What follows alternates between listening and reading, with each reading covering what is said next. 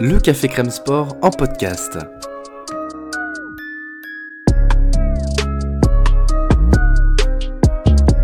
Actualité, analyse, débrief, le CCS, c'est le média qui vous permet de comprendre le sport. Salut les amis, évidemment très très content de vous retrouver parce que ça y est, euh, on enchaîne. Hein. C'est vrai que là, pour le coup, euh, les UFC numérotés se, succèdent euh, toutes les deux semaines. Donc on enchaîne évidemment avec l'UFC 286. On passe après le 285, tout ce qu'on a pu dire, raconter, entendre sur des podcasts des uns des sur le Game Jones et sur la carte de l'UFC 285 on est obligé de se projeter à la carte suivante, ce 286 qui va se dérouler à l'Auto Arena de London. Comment vas-tu Lionel? Yeah, yeah. Drinking dope turned me to a superhero. Yeah. Oh, that's it. Oh, Superman. Oh. Lighten him up at MSG. Oh. Ryan's man knocks Dominic Reyes out cold. Oh. That is a degenerate.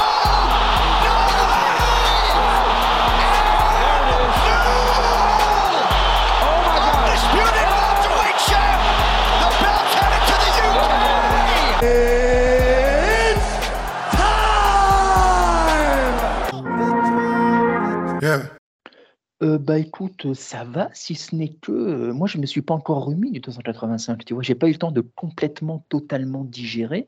Euh, ne serait-ce que tu faisais mention de tous les podcasts. Pour arriver à bout de tous les podcasts, c'était quasiment du temps plein. Voilà, on, on a pris sur notre temps de sommeil, sur un peu tout.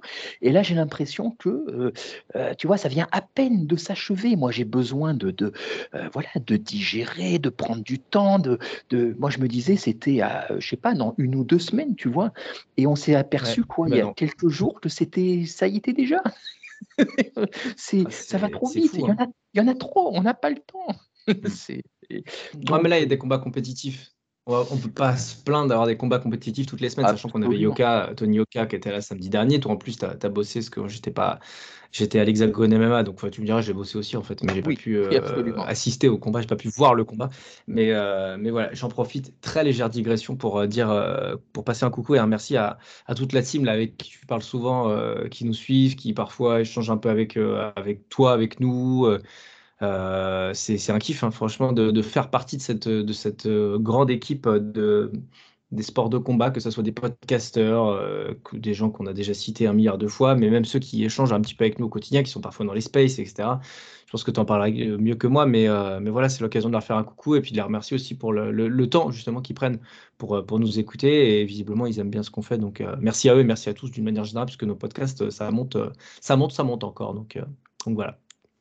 Ah bah, le big up à toute la team Bagarre, voilà, qui se reconnaîtront et principe et tout particulièrement à Arnaud donc, qui était, bah, qui était dans le dernier podcast, Box, le débrief de Yoka Takam, et voilà, qui a fait une prestation absolument remarquée, totalement. Tout à fait, tout à fait. Remarquable et remarqué. Parce que quand tu, quand tu passes en même temps que Nicolas Zessler, que Ben, que toi, il faut savoir exister et il a plus qu'existé. Donc, donc félicitations à lui en effet. Allez, il y a quand même une carte du 286 à, regarder, en tout cas, parce que là, on l'a vu, un 15 combats, c'est quand même c'est un marathon le truc, donc euh, c'est pas forcément évident de, parler de tout. Euh, je, vais dire un mot sur chaque, sur chaque combat, et puis euh, si tu veux reprendre le fil, n'hésite surtout pas. Le premier combat de la soirée, c'est Juliana Miller contre Veronica Macedo dans la catégorie des flyweight. Veronica Macedo qui est ceinture noire de JJB, qui combat au MMA Factory et qui est euh, également pour l'aspect gossip la, femme de Dan Hardy. Bizarre, bizarrement, information que j'ai trouvée très vite sur Internet rigolo. Euh, mais voilà, en tout cas, elle a quand même une carte de 6-4-1 en carrière, donc on voit qu'elle a de sacrées limites, mais elle a quand même titulaire d'une ceinture noire de, de JJB. Euh, euh, pour le coup, ça va être un peu un duel de style parce que Juliana Miller, c'est plus qu'une fille qui est en stand-up, qui, euh, qui, qui, combat debout plutôt qu'au sol, et c'est son deuxième combat à l'UFC. Le combat suivant, Jay Herbert contre Ludovic dans la catégorie des lightweight. Euh, on s'en souvient, alors là je, vais te laisser euh, reprendre le pas vite fait, mais je ne sais pas si tu te souviens, mais Jay Herbert avait combattu contre Ilya Topuria il n'y a pas si longtemps que ça, et il avait dérangé l'espagnol, le, l'espagnol géorgien, ou je ne sais pas trop dans quel sens dire ça, euh, mais il l'avait gêné au premier round avant de se prendre un sale chaos sur un overhand, mais tu, tu te rappelles un peu?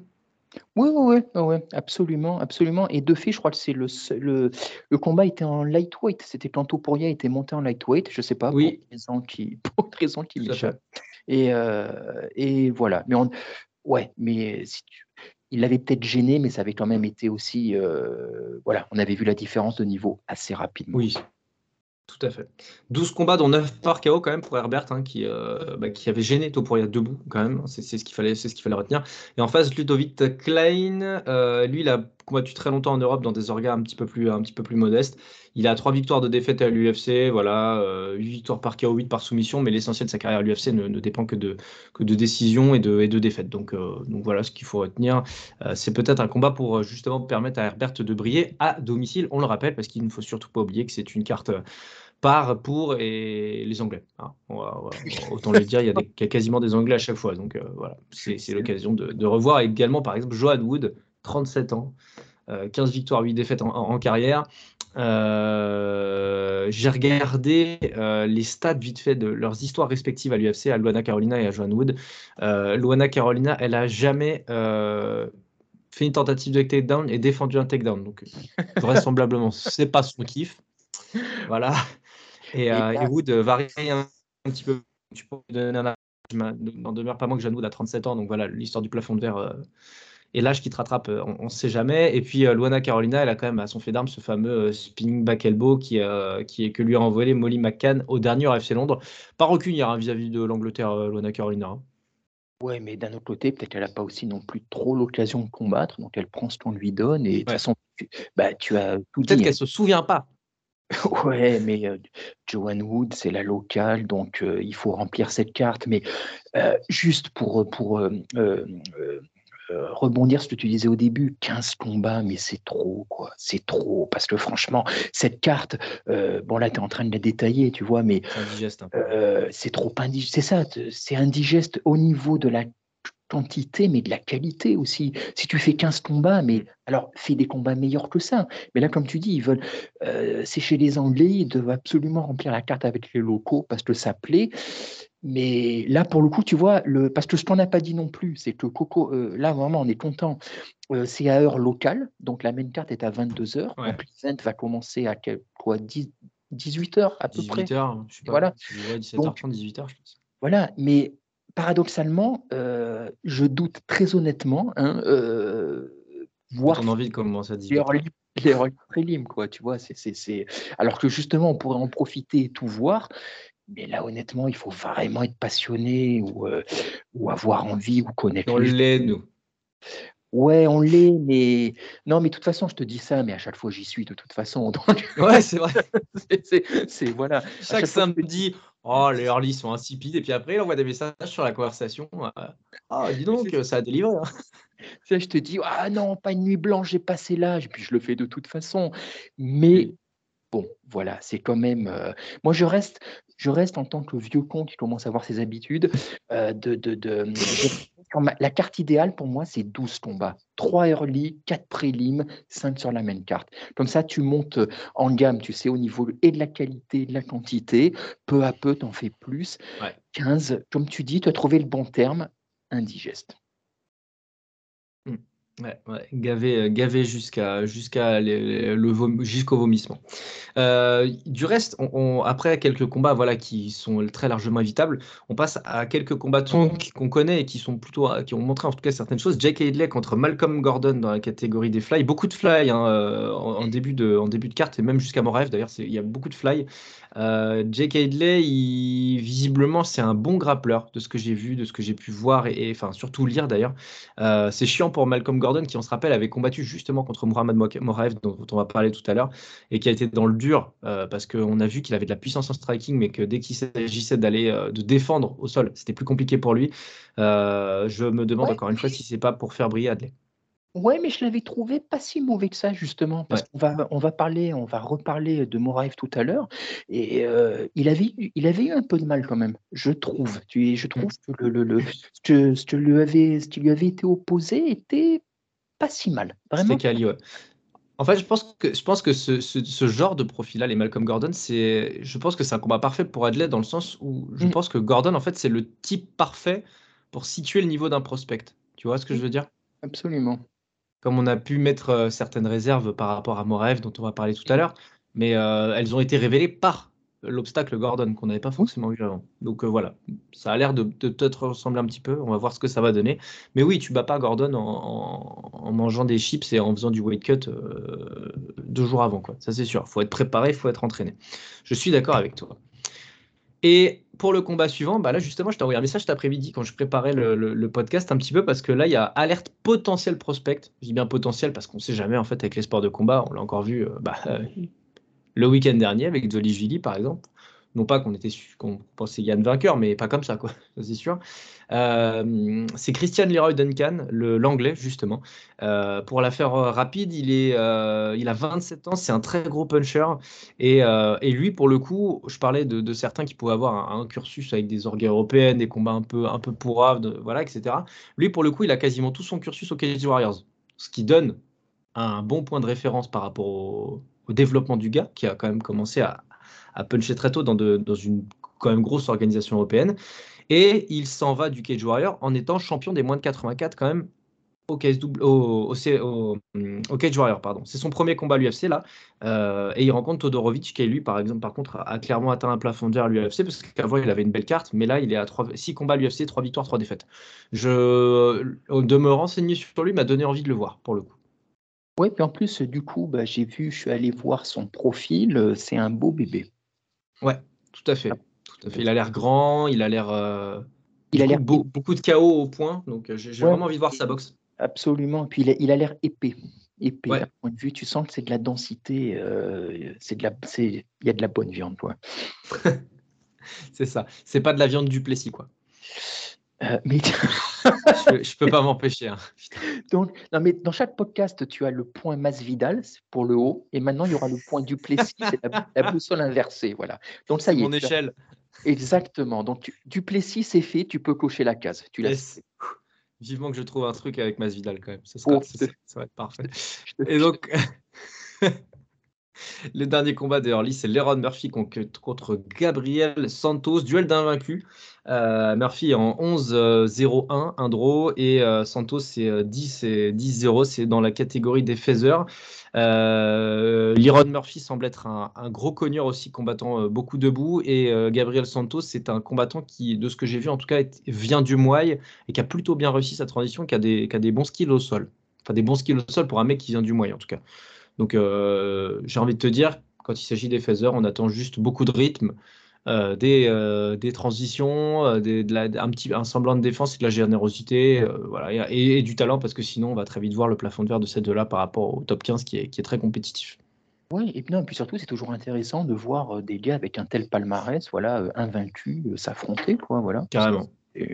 C'est à ce niveau. Euh, euh, là, c'est clairement pour définir lequel des deux va continuer sa route, en gros. Quoi. Ouais, tout à fait, exactement. On passe au, euh, prélim. Du coup, le premier combat, et Mohamed Mokaev, qui, qui à, l'inverse de certains combattants qui sont propulsés très tôt dans les main cards, lui continue à faire son petit chemin à la sous les Sissoko en boxe, parce qu'on parlait de boxe au début, je sais pas pourquoi ça me fait penser à ça, mais voilà, il y a de la hype, mais il combat tranquillement. Il gravit les échelons progressivement. Il est quand même classé numéro 12 chez les flyweight et il combat quelqu'un qui est même pas dans les rankings. J'ai fait de figure en l'occurrence, qui, euh, qui pour le coup n'est pas invaincu ou quoi au caisse, mais, euh, mais d'un prime abord, je trouve que la match-up a tendance à me surprendre un tout petit peu de ce point de vue-là. On aurait pu attendre, je sais pas, qu'il combatte Sumderji ou, euh, ou d'autres qui sont, qui, sont, qui sont dans le top 15 au moins. Quoi. Je sais pas, ça, ça te surprend pas toi, un peu? Ben, j'ai l'impression qu'en fait, ça lui est vraiment totalement imputable dans la mesure où il veut combattre souvent. Il, combat souvent parce que vraiment de sa seule volonté. Et ça fait après, donc il était à l'UFC 280, on en a parlé juste avant, et lui il voulait revenir quasiment tout de suite. Donc je pense que c'est vraiment lui qui a tanné l'UFC pour être plus sur la carte de Londres. donc voilà, parce que ça lui plaît devant son public et n'en déplaise à Paddy Pimblett. Et, et, et voilà, donc peut-être que, là vraiment, là je spécule, tu vois, mais ça m'étonnerait pas que, euh, quitte à affronter un gars non classé, il ait absolument voulu être présent. Voilà, c'est. Euh, euh, après, écoute, il a vraiment il a une super mentalité dans le sens où, euh, où il veut y aller, il y va, il fait rail, il prend un peu tout le monde. Euh, j'espère juste, moi, que ça va pas un peu le griller, justement. Tu vois, c'est, j'ai l'impression qu'il il est tellement fou que euh, il a besoin d'être canalisé un petit peu. Et ça se mmh. sent même dans sa façon de combattre. Et on l'avait vu notamment, bah, voilà, on en parlait tout à l'heure, face, face, à, face à Gordon. Euh, il s'était un petit peu, c'était un combat qui, je pense, on en avait parlé à l'époque, va lui faire beaucoup apprendre parce qu'il s'était, euh, euh, il s'était jeté, il s'était jeté, il avait fait un peu n'importe quoi, et c'était peut-être la première fois qu'il avait une telle, quelqu'un qui vraiment lui résistait autant, une telle résistance face à lui. Donc, bah, il apprend son métier, voilà, il continue, et peut-être qu'effectivement, prendre ce genre de combattant, ça lui permet de ne pas se griller, de pas toucher son plafond de verre trop vite, de pas faire, euh, euh, de pas prendre quelqu'un de trop haut trop rapidement. Donc j'ai envie de te dire, euh, le talent il est là. Euh, on avait vu quelques, petits, euh, quelques petites failles au niveau de la défense, au niveau du striking. Il apprend. À la limite, je préfère qu'il monte tranquillement que plutôt, plutôt que le contraire, qu'il aille trop vite. C'est, euh, voilà, moi, on est toujours dans le train, en tout cas, de la hype concernant, parce que, parce que tu, sens, tu sens le potentiel. Voilà, tu sens le potentiel. voilà, il faut... transition JJB, c'est très fort. Hein. Absolument, il faut juste qu'il fasse. Voilà, j'espère qu'on lui a un peu, euh, mais ça c'est le, ça c'est l'encadrement, ça c'est sa team. Euh, tu sais, c'est lui qui va absolument battre le record de John Jones pour devenir le plus jeune champion de l'UFC euh, de tous les temps. Ouais. voilà, est-ce que est-ce que ça risque pas de lui faire faire un peu faire n'importe quoi justement dans le genre précipitation Voilà, on verra. C'est si est champion à 24 ans, personne ne lui en voudra, hein, je pense. mais, lui pourrait s'en vouloir, par contre, tu vois. Donc... Ouais, mais et, tu vois, tout ce que tu disais tout à l'heure me fait penser à une question qui est, quasiment évidente à te poser euh, rapidement. Comment tu veux progresser sur tes points faibles si tu es dans une, donnée, dans une dynamique de training camp et de, et de combat rapproché? Difficile aussi. Oui, oui, c'est vrai, c'est vrai, absolument, absolument. C'est, c'est, c'est, mais euh, là, c'est, euh, c'est, euh, c'est le rôle de la team, je pense, du coup. Voilà, de la, de le, vraiment de le canaliser, de le canaliser, essayer de lui faire prendre conscience de, de, bah, de, de, ses objectifs, voilà, de la priorité. c'est, c'est, Après, il est très jeune encore, justement, il est très jeune. A-t-il euh, a-t-il la maturité euh, nécessaire? Peut-être pas encore forcément, tu vois, pour intégrer tout ça. Donc, euh, ça va être intéressant de voir comment il va évoluer prochainement. Ouais, en tout cas, très content évidemment de le retrouver dans la cage, lui qui est à, en 9-0, hein, une, carte, une carte parfaite. On attend de passer la dizaine pour, cocher une case en plus. Absolument, mais tu vois, mais c'est le genre de combattant, effectivement, on est, je ne sais plus pour qui on le disait le, euh, pour le dernier event, le genre de combattant, on est content de le voir, voilà, parce qu'il apporte vraiment quelque chose. Voilà, il a, il a quelque chose dans son, euh, il a un charisme, il a une façon de combattre qui fait que tu le vois à l'affiche d'un event, tu es content. Passe Vidal Mais c'était d'une gratuité hallucinante. C'est parfait. Au moins, c'est coché. 17 fait, minutes de podcast. je, peux, je peux redevenir moi-même. Ça me fait du, ça me fait du bien. bref, Sam Patterson, il n'y a aucun rapport en plus avec mon rêve ou quoi que ce soit d'ailleurs, mais bon, bref. Si je t'ai dit charisme, je sais pas pourquoi c'est arrivé dans ma tête, c'est pour ça que j'étais obligé de le faire. Sam Patterson contre Yanal Ashmos dans la catégorie des lightweight, un anglais de plus, voilà, dans une carte qui, pour le coup, n'en manque pas. Euh, ce combat aurait pu être en early, aurait pu être nulle part, que ça m'aurait pas dérangé plus que ça. Euh, j'ai quasi, pour ainsi dire, j'ai quasiment rien trouvé pour les deux combattants comme info. Euh, l'anglais Sam Patterson, il en 10-1-1, il a beaucoup bourlingué au Brave FC jusqu'à atteindre le, final, enfin le titre des, 60, des moins de 70.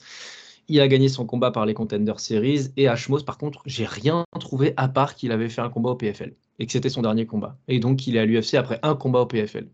Je pense que cette info est à l'image de ce que j'ai pu récupérer pour les deux combattants, c'est-à-dire, et pas compris. Moi, pas compris. Mais c'est ça, tu vois, ben là, là euh, j'allais te dire après euh, le, la façon dont tu m'as parlé de, de, Patterson. Bon, tu viens de me dire qu'il était au, euh, au, Contender Series. Donc, à la limite, il y a une explication voilà, pour sa présence à l'UFC. Mmh Mais tu sais, on parle souvent des rosters qui sont trop remplis, trop chargés. Et là, tu me sors des noms, tu as envie de dire, vraiment sans manquer de respect à personne, mais. Et t'es qui, gars? C'est ça, pourquoi est-ce que l'UFC s'encombre euh, Je sais pas, tu vois, c'est curieux. Après, ils vont peut-être me faire fermer ma bouche et c'est peut-être de futurs champions. C'est possible, hein, mais des fois, c'est vrai que des fois, c'est tu peux t'interroger. Tu vois, ça laisse, je sais pas, ça laisse dubitatif. Mm. Bah non, mais il aurait été, euh, il été loin au PFL, par exemple, tu vois. Je dis pas. Il y a une, continuité. Là, c'est un mec, il a fait 4-5 organisations en, je sais plus combien, en, 6 combats. Enfin, il a fait 3 organisations, je crois, en 6 combats. Et il débarque à l'UFC après un seul combat au PFL. En plus, il a gagné par décision unanime. Hein. C'est pas un truc, euh, c'est pas un truc marquant, tu vois, qui a fait le tour du monde ou cocasse. Non, c'est, je sais pas. Moi, ça me laisse un peu, voilà, dubitatif, mais, euh, mais bon, on, on regardera ce que ça donne quand même. Euh, c'est pour te dire, Ashmos n'a même pas sa photo sur le site officiel de l'UFC. hein. Donc euh, voilà, Ouais, voilà, ça c'est le, ça c'est Ça, le c'est le révélateur. hein. qui veut tout dire. Alors, par contre, ça, là, c'est très drôle d'ailleurs. Mais le combat suivant, Chris Duncan contre Omar Morales, Chris Duncan a sa photo, mais elle est en noir et blanc. voilà, c'est. Je sais pas. pourquoi. Le mec est mort en fait, mais non, non, non, il est bel et bien avec nous. hein, il va combattre samedi. Voilà, c'est. je- je- Mais ouais. juste quand même, je juste- dise? je sais qu'on l'a déjà dit euh, pour le, le défait similaire, mais on parle de l'UFC, quoi, la première organisation au monde. Sur Ouais. leur site officiel, ils sont même pas foutus. Et à la limite, tu demandes au gars de t'envoyer une photo en pied, tu vois, ou n'importe quoi. Ou tu, enfin, je sais pas. C'est quand même, c'est quand même curieux. Ça Mm. fait pas très sérieux. Je sais pas, Non. je sais pas. Même, même Christian Leroy Duncan, que j'ai un peu vendu tout à l'heure, champion du, du, du Cage Warriors, n'a même pas sa photo non plus. hein. C'est-à-dire qu'en fait, je pense que sur les Fight Week, il y a les photos qui sont prises, qui sont actualisées à chaque fois. Et si c'est ton premier combat, bah euh, voilà, peanuts. Ah, ouais, enfin, Enfin, je dis attends. ça, mais Jafel Filios, son premier combat à l'UFC, et il a une photo. Donc, euh, Ouais, attends, mais juste, juste parenthèse, ça, ça, ça me fait penser, hein, si on parle des photos ou quoi, je sais pas si tu as vu la photo, l'actualisation dans les derniers rankings, et tu as la photo de euh, Alexa Grasso, avec sa ceinture sur l'épaule et tout, machin. Et je suis tombé sur des bons mois. vu. J'ai pas fait attention, tu vois, je vois juste passer la photo, machin ou quoi. J'ai vu passer des tweets ou des sites, parce que tu as des sites ou des comptes qui vraiment qui scrutent ça, et les types ils disaient ah ouais ouais, joli Photoshop, et en fait Ah oui, c'est pas le bras, c'est pas le bras de Grasso. c'est pas le bras de le bras. c'est le bras, de- c'est le bras de Willy Zhang.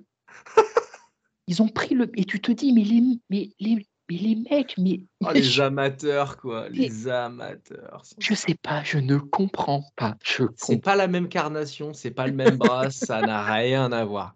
C'est énorme. Donc, euh, je sais pas, tu, je sais pas. Putain. Tu fais ça dans une organisation de troisième zone, tu te dis, bah ok, d'accord, c'est fait avec les moyens du bord. Et l'UFC, quoi, je sais pas, je sais pas. Je, voilà, c'est, je, si je, je m'interroge, c'est tout. C'est c'est curieux. Ils sont trop forts. Ils sont trop forts. Franchement, ils sont trop forts. C'est c'est ouais, c'est trop fort. J'ai voilà, j'ai- j'ai j'ai rien à dire. C'est juste trop mais- fort. C'est pff, c'est- c'est fou. Bref, allez, on passe au combat suivant. Donc, euh, Duncan contre euh, Chris Duncan contre Omar Morales. Chris Duncan, c'est un gros puncher. Il est à hum, euh, 7 KO sur 9 victoires quand même. Pas mal de combats terminés au premier round, donc euh, j'ai bien envie de voir l'UFC, voir si en fait il a un deuxième round dans le corps, en fait, même si c'est un lightweight et que ça devrait le faire, mais on sait jamais. Ça se trouve, c'est un mec qui bombarde. On l'a vu avec Alexander Romanov. hein.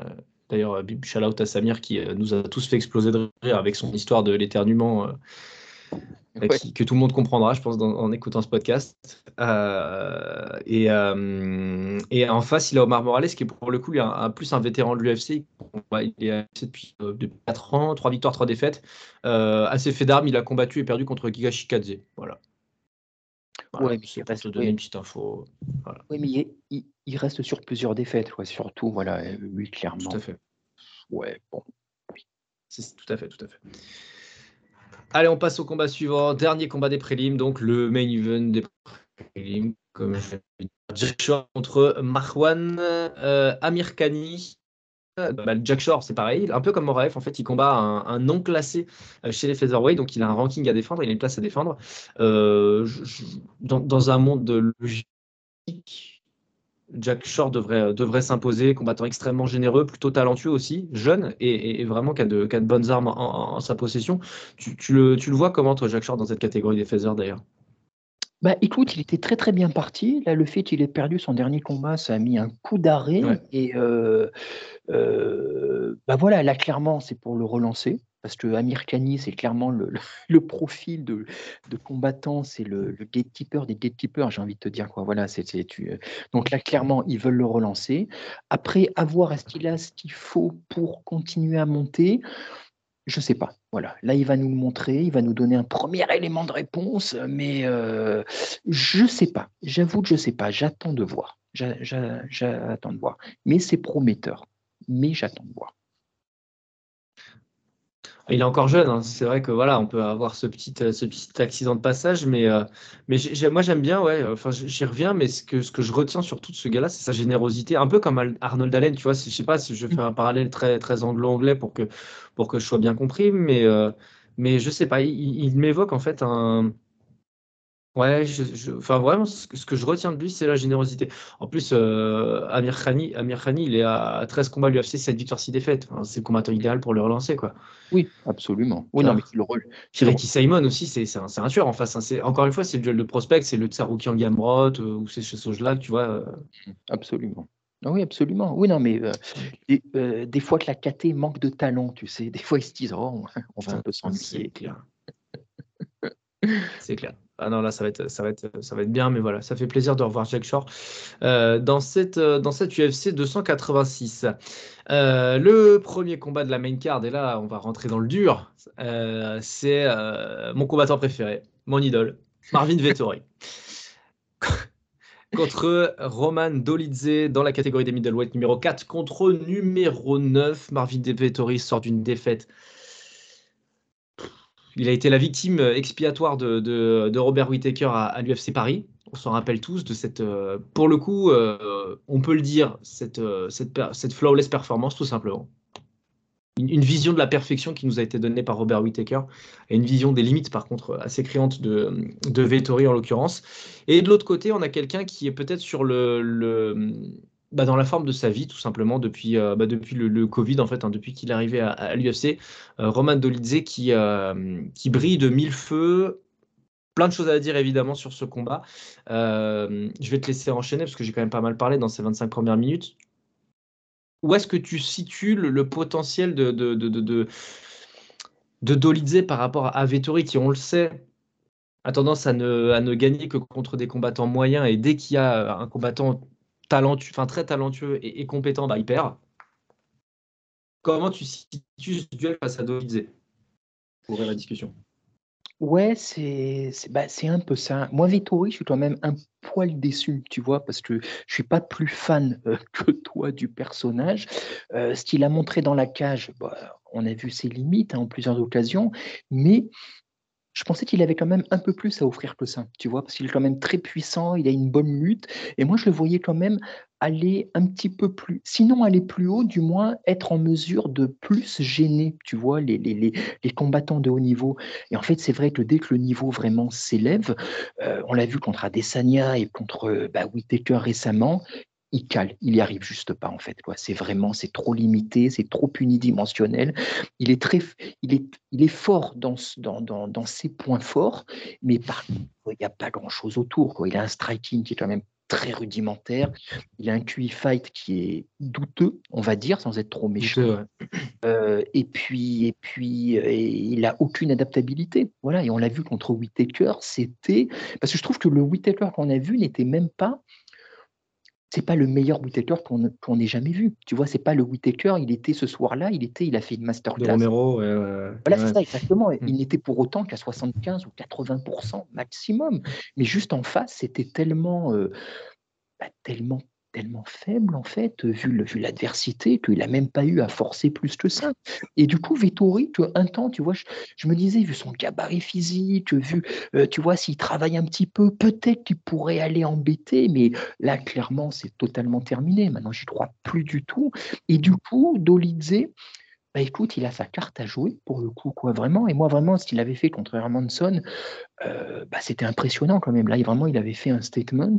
Après, on va dire Hermanson, c'est pas non. Mais Hermanson, c'est du solide quand même. Il faut le passer. Hermanson, c'est vraiment le genre de gars. Tu ah euh, voilà, tu, tu, tu, tu as, euh, bah, tu peux, tu peux potentiellement, tu es dans les conversations pour commencer à aller taper le top, le top 10, le top 5 même euh, limite. Voilà, le, disons entre le top 5 et le top 10. Voilà, tu es dans, cette, euh, dans, tu es dans ce marécage et là, ça, de, bah, ça devient vraiment intéressant. Surtout dans une catégorie, on le dit suffisamment souvent, qui est quand même, elle n'est pas géniale, à part vraiment le, le très haut niveau, le, le, podium, on va dire.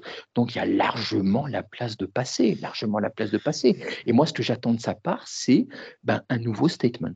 Voilà, que non seulement il batte Vettori, mais en plus il le batte de manière euh, euh, convaincante. Mmh. Souviens-toi aussi, moi je pense que le point de comparaison qui peut être aussi assez intéressant, c'est ce que c'est le combat contre Philos. Je ne sais pas mmh. si tu t'en rappelles, mais en 4 minutes, il lui fait tout. Hein. Il lui fait l'entrée plat dessert, euh, dentiste, boucher, charcutier, poissonnier, il lui fait tout.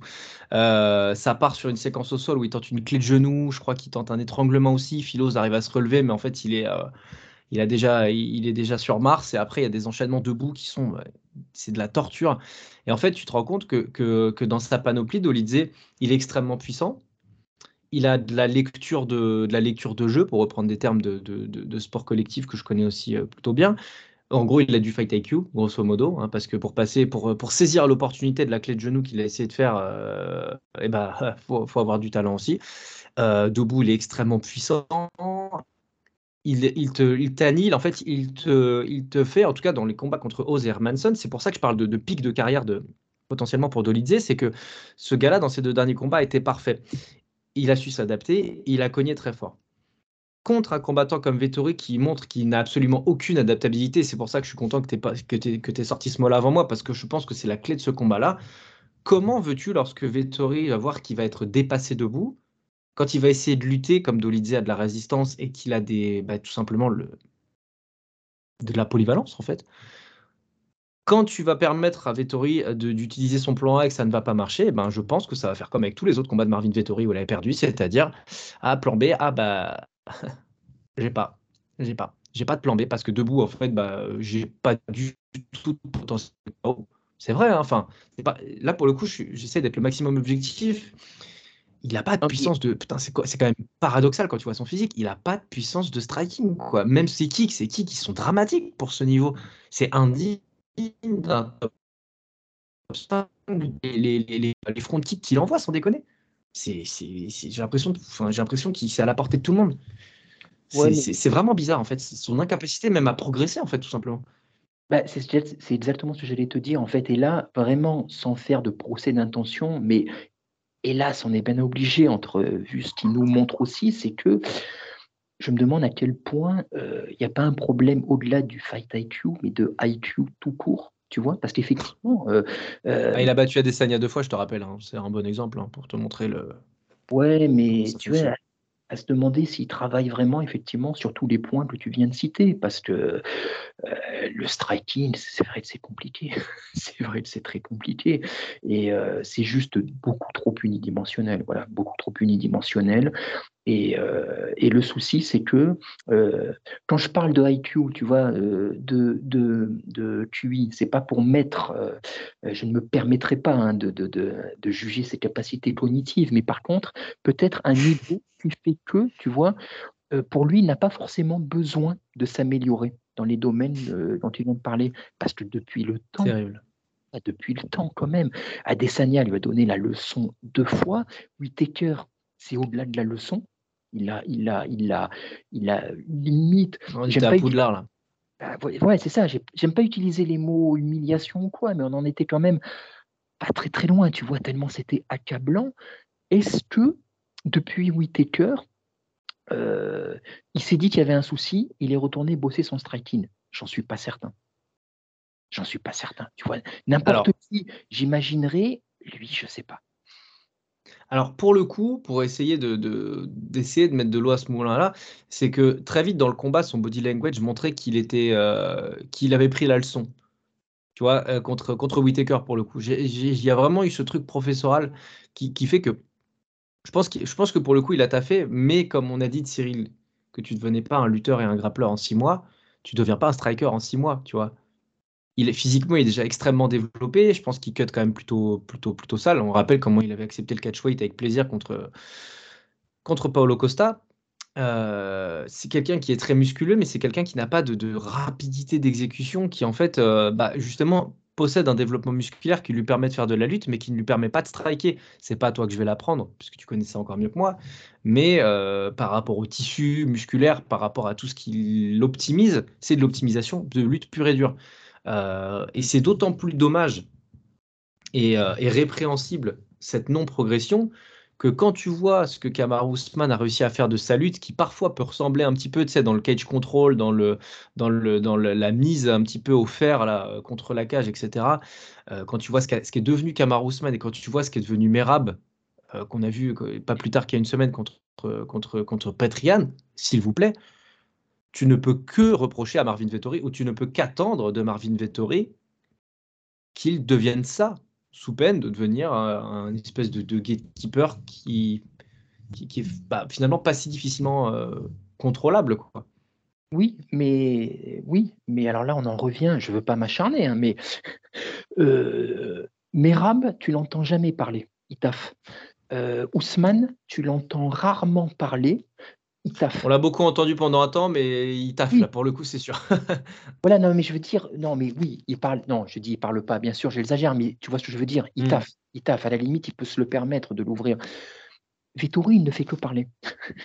tu as l'impression que, euh, je sais pas, il s'imagine un combattant qui n'existe pas, en fait. C'est une euh, honte pour un Italien et le, et le, et le, et le travail n'est pas, le talent n'est pas à la hauteur, le travail n'est pas à la hauteur. Euh, ouais, non, mais bah, tu as tout dit, voilà, il, on connaît, voilà, on connaît, il est, il est lent, il est lourd, il n'est pas explosif du tout. Même son euh, travail de feinte, il n'est pas bon. La, la, grande force des lutteurs, c'est aussi justement de travailler en feinte pour s'ouvrir des brèches, tu vois. Lui, c'est même pas bonne, ses feintes. Il fait des mouvements de visage. Bah, non, ça marche pas en fait. Même moi devant la cage, je vais pas avoir peur de ses fins de jab, quoi, parce que bah, déjà il frappe pas fort et en plus de ça, il fait des mouvements de visage. C'est compliqué. Donc euh, bon bref, je vais arrêter de voilà, on va, me taxer de, de, vouloir me faire me faire après. Donc je pense que j'en ai assez dit. Toi aussi au final, euh, si le si le MMA est respecté et la tendance est respectée, Dolizet devrait s'imposer. Peut-être à la décision, parce que pour le coup, ce qu'on est obligé de mettre au crédit de Vettori, c'est qu'il est quand même durable et résistant c'est sûr. Ah oui, oui, et ce serait très intelligent. Oui, ce serait intelligent de la part de Dolizé de ne pas, de pas rusher justement et de ne pas, chercher, euh, de pas chercher trop tout le coup dur. Mais là, je viens, en te parlant, je m'aperçois avec effroi que Vettori est toujours classé 4. Bah oui. J'ai les moyens. Et, tu sais qui c'est le numéro 5 ah, Tu vas me faire pleurer, mais vas-y. Ah, c'est du Plessis. Ah putain. Ah ouais, non. Ah ouais, non, mais là. Ah ouais, non, mais c'est trop grave. Ah, ah non, pardon, excuse c'est Costa est 5 et Duplessis est 6. Pour le Costa, il faut qu'il signe avec l'UFC. Mais en gros, tu as compris l'idée. Sachant que le numéro 7, c'est Sean Strickland. Tu as un espèce de triangle de Bermude de nullité qui est. Oh, oh la vache. Au milieu, et t'imagines qu'au milieu, Costa fait office de, de combattant d'élite, quasiment. Ah bah, c'est euh, oui, c'est American Sniper, là. Hein. Ah, c'est chaud. Non, mais, non, mais alors, déjà, Canonier numéro 3, c'est pas une... je l'aime bien, mais c'est pas une très bonne pub pour les middleweight qui soit numéro 3 quand même. Mais t'as Vettori, Costa, Duplessis, Strickland, Brunson. Brunson, bah, sont de carrière. Hein. Et après, t'as Hermanson, Nassourdine, Brendan Allen. Non, mais en fait, elle est catastrophique, la des middleweight. Je pensais pas autant. Ouais, non, mais c'est vrai, tu vois, on parle souvent des light heavyweight en disant que c'est sinistré, mais ils sont pas grand-chose alors. ah, bah moi, je, préfère, je te le dis, je préfère les light heavyweight maintenant. Hein. Ah ouais, ouais. Le top 5, il est quand même, il est quand même très sympa. Euh, il y a des combattants moi, que j'ai envie de revoir dans le top, dans le top 15 aussi. Euh. non, non, non, franchement. Euh, de fait, de fait, tu comprends du coup que l'UFC pousse un peu pour avoir Ramzat qui monte, ah qui pousse Bonical, parce que clairement, pour faire un peu le ménage, toi, c'est un peu plus sexy que tout ça. Complètement d'accord. Complètement d'accord. Euh, enfin bref, voilà, on, a compris l'idée. De toute façon, c'est une KT qui malheureusement est, un petit peu euh, dans le dur. Quoi. Ça, c'est le moins qu'on puisse dire. Ah combat suivant, combat qui n'était pas prévu dans la main card à la base. Jennifer Maya contre Casey O'Neill. Je crois qu'il n'y avait pas de combat féminin qui était prévu à la base, mais au final, les deux combattantes sont rankées. La numéro 8 contre la numéro 12, Casey O'Neill, qui est invaincue en carrière contre Jennifer Maya, qu'on voit depuis des années à l'UFC.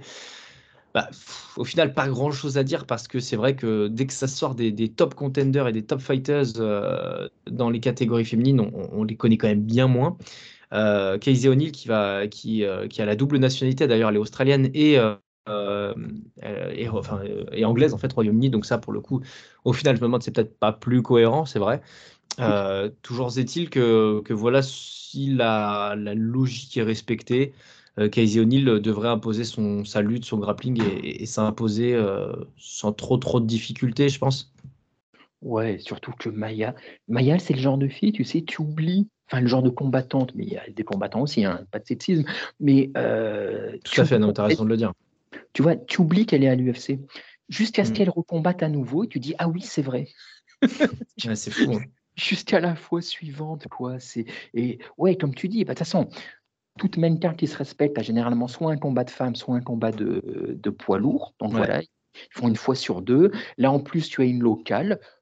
Bon, bah voilà, tout est dit, tout est dit. Mais c'est vrai que entre ce combat-là et le suivant, c'est quand même compliqué hein, pour une même carte numérotée, je trouve. On est à la limite du tolérable, honnêtement. À l'extrême. Honnêtement. et le pire, c'est que moi, je trouve que le combat de Maya O'Neill a plus sa place sur une main card parce qu'elles sont dans les rankings que le combat suivant, ah qui est en fait un, combat de, de, de, milieu de cartes euh, d'une Fight Night. Enfin, je ne sais, sais pas ce qu'il faut là, ce combat. Bah si, en fait, parce que Brian Barbarena est fan-friendly, quoi. Euh, c'est terrible, mais bon. Bah, c'est vrai que oui, non, sur le Mayoni, je pense que malgré tout, on a déjà fait le tour. C'est surtout d'ailleurs dans, dans les débriefs, en fait, qu'on va, qu'on va, qu'on va dire des choses sur ce combat-là, au final. Oui, absolument. On peut juste dire que c'est un combat pour O'Neill pour la faire grimper. Voilà, c'est mm. tout. Tout à fait, tout à fait, tout à fait. Une combattante invaincue, en plus, ça, ça peut faire du bien au fly, donc, euh, enfin, qui est une des catégories euh, intéressantes chez les filles, hein, d'ailleurs, mais, mais voilà, toute contender ou toute euh, combattante de talent peut garnir une catégorie qui, euh, qui retrouve déjà de la compétitivité et de nouvelles têtes. Un nom de plus ne serait pas déplaisant. Voilà, voilà comment je peux un peu résumer ma pensée là-dessus. Bon bah on y va. Hein. Gunnar Nelson contre Brian Barbarena dans la catégorie des, des welterweight. Euh, un combattant qui, qui, a quand même eu un ring rust, hein, la personne de Gunnar Nelson, qui est revenu, qui, qui j'ai l'impression, moi, c'est fait d'armes qui sont un petit peu derrière lui quand même. Euh, il a eu un rigorous de, ouais, de 3 ans après sa défaite contre Gilbert Burns. Il est revenu victorieux contre Takashi Sato. Il revient là donc un an plus tard, un combat en 4 ans. Enfin, ça va faire deux, pardon. Contre Brian Barbarena. Brian Barbarena, c'est le l'antithèse le, du, euh, du technicien. C'est le combattant, euh, c'est le combattant généreux par excellence qui, tu vois, je, pense que ces training camps se résument à peu près au training camp que j'ai pu faire ces, ces trois dernières semaines. C'est-à-dire, j'ai été courir trois fois euh, et c'est à peu près tout. Je suis même pas sûr qu'il court, le gars. À mon avis, tu t'es même plus entraîné que lui au niveau du foncier ah, du cardio.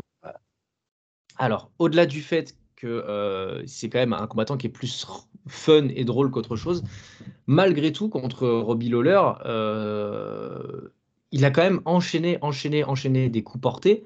Et si tu n'as vraiment pas de cardio du tout, tu n'es même pas capable de tenir un round. On embrasse encore Romanov d'ailleurs. Mais, mais pour le coup, lui, tu peux quand même lui accorder un petit peu ça. Je, un petit peu, mais d'un autre côté, c'était Robbie Lawler en face, quoi. Tu te rappelles le combat, c'était euh, Barbarena, c'est le. Ce combat était une bagarre de saloon et Barbarena, c'est un, c'est un bagarreur de saloon. Voilà quoi. Et de fait, c'est exactement pour ça qu'il est là. Tu viens de le dire fan friendly par excellence.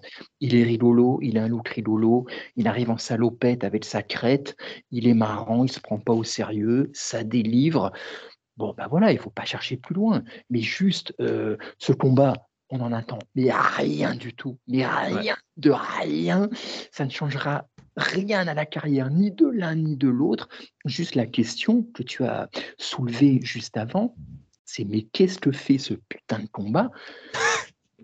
Qu'est-ce qu'il fait sur un event numéroté? Qu'est-ce qu'il fait sur une même carte d'event numéroté? Qu'est-ce qu'il fait en combat numéro 3 À la limite, tu mets Vettori, euh, Dolidze en Non, grave, t'as raison. Voilà, il y a, au moins, il y a quelque chose qui peut se passer derrière. Mais ce combat-là, mais tu le mets, tu le mets en 3 sur une Fight Night, maxi Là, mais je, ne comprends pas. Là, ça dépasse l'entendement. Aucun des deux n'est anglais en plus. Enfin, je, je, je, sais pas. Je sais pas. Bah, Barbarena, il a, il a tout pour plaire aux Anglais quand même. Ouais, mais c'est quand même le gros ricain de base, toi. C'est vraiment le. Ah bah oui. Oui, oui, Et tout, machin. Alors, je pense que Nelson, il combat souvent en Angleterre, donc je pense que les Anglais l'aiment bien, c'est un peu sa deuxième patrie. Ok, mais heureusement, alors là, pour le coup, heureusement euh, que c'est une main carte qui à 22 heures. Parce que comme tu l'as dit, je crois que c'est toi qui le disais en message privé, euh, Putain, tu fais Barbarena Nelson euh, euh, à, 5 h du matin. Bordel Putain, faut avoir. Alors tu viens de te taper Maya O'Neill déjà, quoi. Ouais. Il faut avoir envie. Hein. Mmh. ouais. Pour la faire rapide quand même sur, sur euh, l'analyse, j'allais dire, du, du, fight, si Gunnar Nelson n'a pas la mauvaise idée de vouloir striker et de montrer qui c'est qui a la plus grosse à Barbarena, je pense qu'il devrait s'imposer sans problème. Parce que c'est un lutteur, parce que c'est un grappleur, parce qu'il sait soumettre et parce qu'il a une vraie technique pour ça, en fait. Maintenant, est-ce qu'il va apparaître vieux dans la cage C'est la grande question, mais, mais techniquement, on a un combattant d'MMA contre un non-combattant MMA. Donc, de fait, euh, à part, euh, voilà, s'il prend le plomb au bout de 30 secondes, bah, bah là, on dira bravo Barbarena, on n'a rien appris, mais euh, merci, au moins ça a été vite.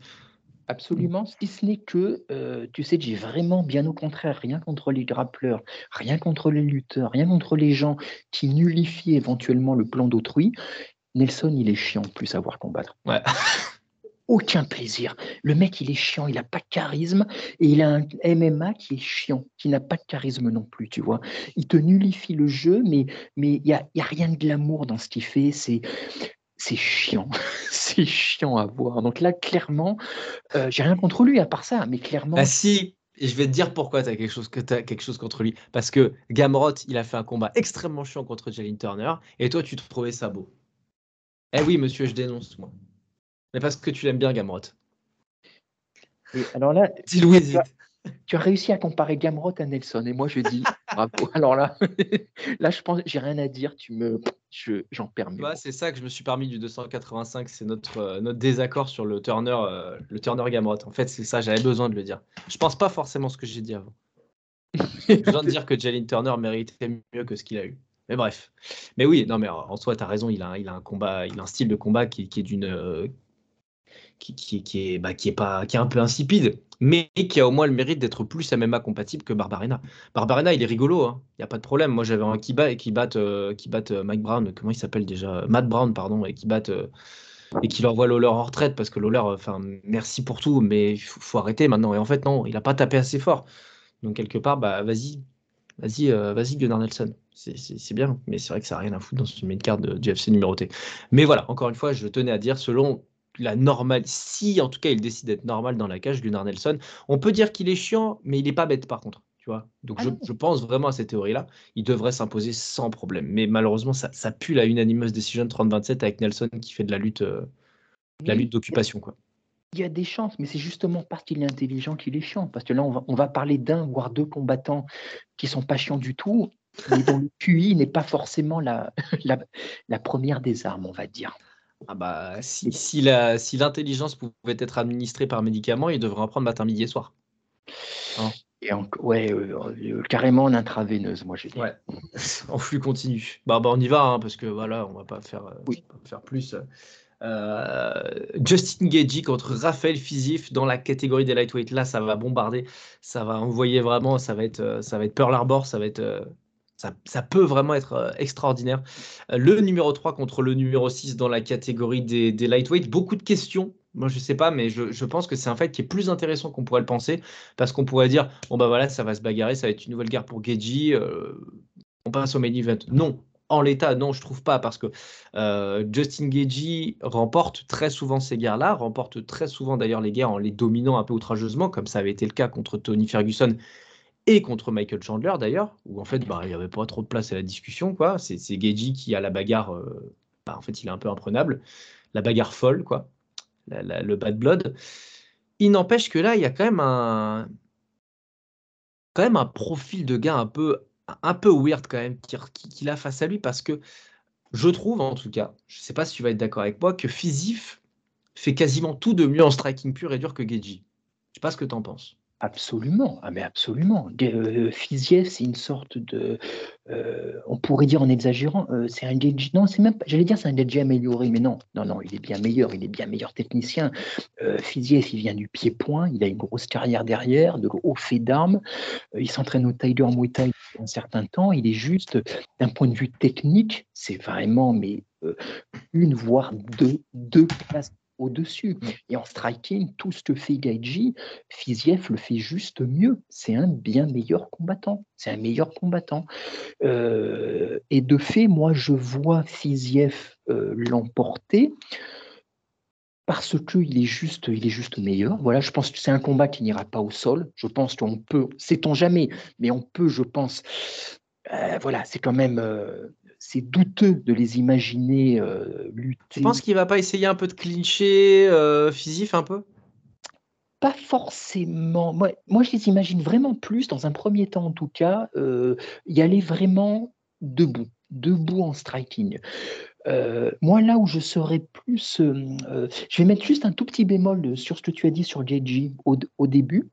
Tu as tout à fait raison, maintenant, si tu en parles, Geji, on le connaît. hein. Voilà, c'est le carnage. C'est le carnage. Moi, je ne me lasserai jamais de répéter son, ce qu'il avait déclaré avant, avant Rabib, qui est l'une des citations les plus badass jamais entendues en sport de combat, comme quoi il devait créer une zone de mort autour de lui et amener son adversaire dans sa zone de mort pour y créer du carnage. Voilà, pour créer un accident de voiture, selon ses propres termes. Ça n'a pas marché. En l'occurrence, ça n'avait pas marché. Mais justement, c'est ça qui est paradoxal, c'est que tu as cité ces deux combats contre Ferguson et Chandler, mais en fait, il a emporté ces deux fois parce que justement, il s'était montré moins bourrin que d'habitude. Euh, Parce que souvent, quand il va à la guerre, en fait, euh, bah, deux de ces guerres, voire ces deux guerres les plus, euh, euh, les plus, euh, les plus symptomatiques quand on parle de lui, je parle même pas de ces deux title shots perdus, mais c'est ces deux combats contre Poirier et Alvarez, où c'était vraiment la pure bagarre Mm. et il les a perdus à chaque fois. C'est ça C'est est vrai. en fait. C'est que dès que le niveau s'élève, il a besoin de lui aussi s'élever comme il l'a fait contre Chandler ou Ferguson. Parce que la pure bagarre, ça lui convient pas forcément non plus totalement. Et là, le souci, c'est que face à Fiziev, il se retrouve face à un gars qui est, bah, qui est meilleur que lui, qui est meilleur technicien, qui est meilleur en pied-point, qui est plus intelligent en fait, tout simplement. Euh, Et donc, qui se déplace bien aussi. Ce qui est super se- important face à Gaethje parce que souviens-toi ce qu'on avait vu, euh, je, te redonne la parole bien sûr tout de oui, suite, hein, mais euh, quelque chose qui a été symptomatique du Gaethje perdant contre Rabib et, et contre Oliveira, c'est que euh, Rabib se déplace extrêmement bien, Oliveira sait checker des, des low kicks et des calf kicks, et euh, combien de fois on a vu Gaethje rater un low kick et, et carrément devoir faire un tour sur lui-même tellement il a envoyé de la patate. Alors quand ça touche, ça te- ça t'extermine la jambe, il n'y a pas de problème. Mais Fizif se déplaçant très bien, dans une match-up contre Gaethje, c'est super intéressant de, d'imaginer Fizif arriver à ne pas trop prendre de low kick aussi, tu vois. Parce que Fizif sans, Fizif sans jambe, euh, c'est pas le même combat. Non, c'est vrai, ouais, tout à fait, mais tu fais bien de le, euh, tu fais bien de le, de le signaler parce que justement, c'est Fiziev. Et c'est vrai que c'est, c'est- j'ai l'impression que c'est un combattant qui est un peu en trompe-l'œil, tu vois. C'est, on l'a vu, moi le premier, un peu plus beau peut-être qu'il n'est. C'est le, il fait partie de ces combattants qui sont parmi les meilleurs des seconds couteaux, tu vois, mais qui restent un second couteau, c'est-à-dire dès que vraiment ça atteint le top niveau, il n'y arrive juste pas parce qu'il lui manque quelque chose. Il lui manque un poil de talent, un poil de fight IQ lui aussi pour le coup. Et on a été un petit peu aveuglé, moi en tout cas, par ces victoires expéditives, mais qui souvent l'étaient pour le coup contre des gars hors top 5, voire hors top 10. C'est Euh, mais dès qu'après, euh, dès qu'après voilà, on tape les Ferguson qui étaient déjà euh, sur le déclin, dès qu'on tape les Chandler, qui celui pour le coup ne se, ne se manifeste pas par son, par son, par son intelligence de ring, il est obligé, lui, de s'élever un petit peu et de, se, et de se calmer un petit peu. Mais je crains que face à Fiziev, ce soit juste trop élevé à tout niveau, comme tu l'as dit, au niveau du déplacement, au niveau de l'anticipation, au niveau de la technique, au niveau du fight IQ. Euh, il a juste, euh, il a juste, comme tu l'as dit au tout début pour entendre le combat, il fait juste tout en un peu mieux. Voilà, Mm. en, euh, plus le clinch, effectivement. Moi, la seule, euh, Les overhands quand même de Gaethje sont supérieurs aussi hein, quand même. Et ça pompe Ouais. plus d'énergie. euh, Mais sur, sur les crochets, moi je pense que Fiziev est meilleur. Fiziev aussi a une, une palette euh, en kick que n'a pas Geji. Geji c'est quand même beaucoup du low kick malgré tout. Il va pas beaucoup faire du front ou du, du, euh, du middle, tu vois. C'est vraiment, c'est vraiment localisé sur la jambe. Et c'est bourrin, c'est plus bourrin que beaucoup plus bourrin que Fiziev, quoi. Parce que tu parles, tu parles des overhand, mais les overhand, Alors, c'est vraiment le coup bourrin par excellence. Oh Quand ça oui. passe- voilà, quand ça passe, ça passe. Mais je, je doute que face à un gars comme Fiziev, tu vois, il se laisse avoir par ce genre de truc. Quoi. Voilà, c'est, Mmh. Moi, le, le, le- le- euh, là où je m'inquiéterais un peu pour, enfin, pas je m'inquiéterais, mais ce qu'on peut noter pour de du côté de Fiziev en négatif, c'est que moi, Fiziev, ses derniers combats, euh, euh, moi, je le vois peut-être un peu moins beau que le voit beaucoup. Tu vois, par exemple, je ne l'imagine pas champion. Je pense que il lui manque un petit quelque chose. Euh, on l'avait vu, je trouve qu'il a une défense un peu poreuse euh, par moment. Tu vois, on l'avait vu. Alors, j'ai plus le combat en tête. Je, je crois que c'était pas forcément celui euh, contre RDA, quoique, mais c'était peut-être celui d'avant. Alors, je l'ai plus en tête, mais il avait montré, tu vois, quelques, quelques failles à ce niveau-là. Et en dépit de victoire. C'était Brad Riddle? Brad Riddle, Non, c'était Bobby. Green. Bobby Green, il avait fait n'importe quoi contre Bobby Green. Bobby Green, peut-être. Voilà. Ouais, c'est possible, c'est possible. C'est, c'est le... Donc voilà, donc heureusement pour lui, en face, c'était pas non plus très très élevé au niveau du Fight IQ. Ouais. Euh, Fiziev aussi, ce que tout le monde pointe du doigt avec raison, c'est que des fois, euh, bah, le, le mec il est complètement cinglé et des fois il se laisse submerger par, voilà, par son envie de bagarre, son envie de violence, son, par l'émotion. Et s'il y a bien un gars face à qui tu dois pas faire ça, contre qui tu dois C'est pas faire ça, Geji. c'est Geji. Non, mais c'est pour ça que je pense que le combat, et c'est ce que j'ai voulu introduire dès le départ, je pense que le combat est beaucoup plus intéressant qu'on ce qu'on pourrait croire d'un prime abord. Euh, parce que même si je veux mettre quelque chose au crédit de Geji, c'est Geji, quand même, malgré tout, même s'il il peut être complètement taré, il a quand même de l'expérience aujourd'hui. Et je pense qu'il est un peu à la croisée des chemins et qu'il le sait, Absolument. comme tout le groupe autour de Trevor Whitman de toute façon. Là où Fizif, malgré tout, est-ce qu'il a, je te pose la question, et je, je- je te la pose de manière un peu rhétorique, est-ce qu'il a connu l'eau trouble Est-ce qu'il a connu la grosse adversité pour l'instant? T'es- t'es un peu le premier à me dire que RDA, c'est un peu un combattant, euh, c'est un- combattant merveilleux, hein, quand- qui est encore, moi je persiste à dire qu'il est encore crédible, mais on n'est plus sur le RDA de, de- de 2014, qu'on- quoi qu'on en dise. Et ensuite, c'est Brad Riddle qui, au final, bah, en fait, depuis RDA, bah, il est sorti du top 15, il avait perdu euh, contre Jalin Turner, il n'arrive plus à gagner. Et Bobby Green, putain, Bobby. Green, quoi. Donc en fait, tu vois, tu... la, la montée est logique, mais au final, l'adversité peut, peut être assez fracassante, tu vois. Totalement. Bah, total... bah, regarde, euh, on a eu, euh, lors du dernier euh, event numéroté, on a eu le cas de euh, Rachmanov. Ah bah oui, tout à fait. Rachmanov qui, pour le coup, on le voyait un- peut-être un peu trop, trop vite. Et on a vu que non, il y avait des paliers à franchir, ça pouvait être compliqué. Et Fiziev, effectivement, euh, je suis d'accord avec toi, il n'a pas eu encore euh, euh, de combattant du niveau que celui de Kagaji, Kagaji actuellement, effectivement. Donc, peut-être que euh, euh, que ça va lui faire bizarre aussi, effectivement. Moi, pour moi, je pense qu'il a de quoi, mais on voit event après event à l'UFC, des combattants et des combattantes, on pense qu'ils ont de quoi, et en fait, on s'aperçoit que non. Tout Et on, simplement. va- on va, on va le savoir. C'est pour ça que vraiment, encore une fois, je, je- je vais être particulièrement concentré sur ce combat parce que je pense que, le- que pour l'un comme pour l'autre, et encore plus pour Fiziev, bien sûr, je pense que vraiment le débrief, il y aura énormément de choses à relever.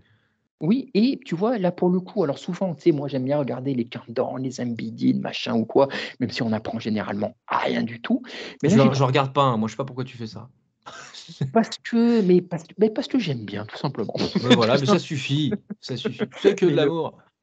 Mais tu vois, mais le, et justement, euh, je crois que c'est dans le countdown, euh, Geiji donne, bon, évidemment, c'est très promo, machin, mais la manière dont on voit Geiji, c'est exactement ce que tu viens de dire, tu vois, c'est-à-dire quelqu'un, lui et sa team, ils sont très conscients de là où ils sont actuellement, ils sont très conscients de l'importance de ce combat, parce qu'en gros, il dit un truc du style, en substance, hein, j'ai pas les mots exacts, mais il a peut-être, il a dit que ces deux, euh, ces deux title shots perdus, certes, l'ont fait descendre, mais n'ont pas trop entamé son crédit. Mais en même temps, il sait que il n'aura pas 10 000 chances encore.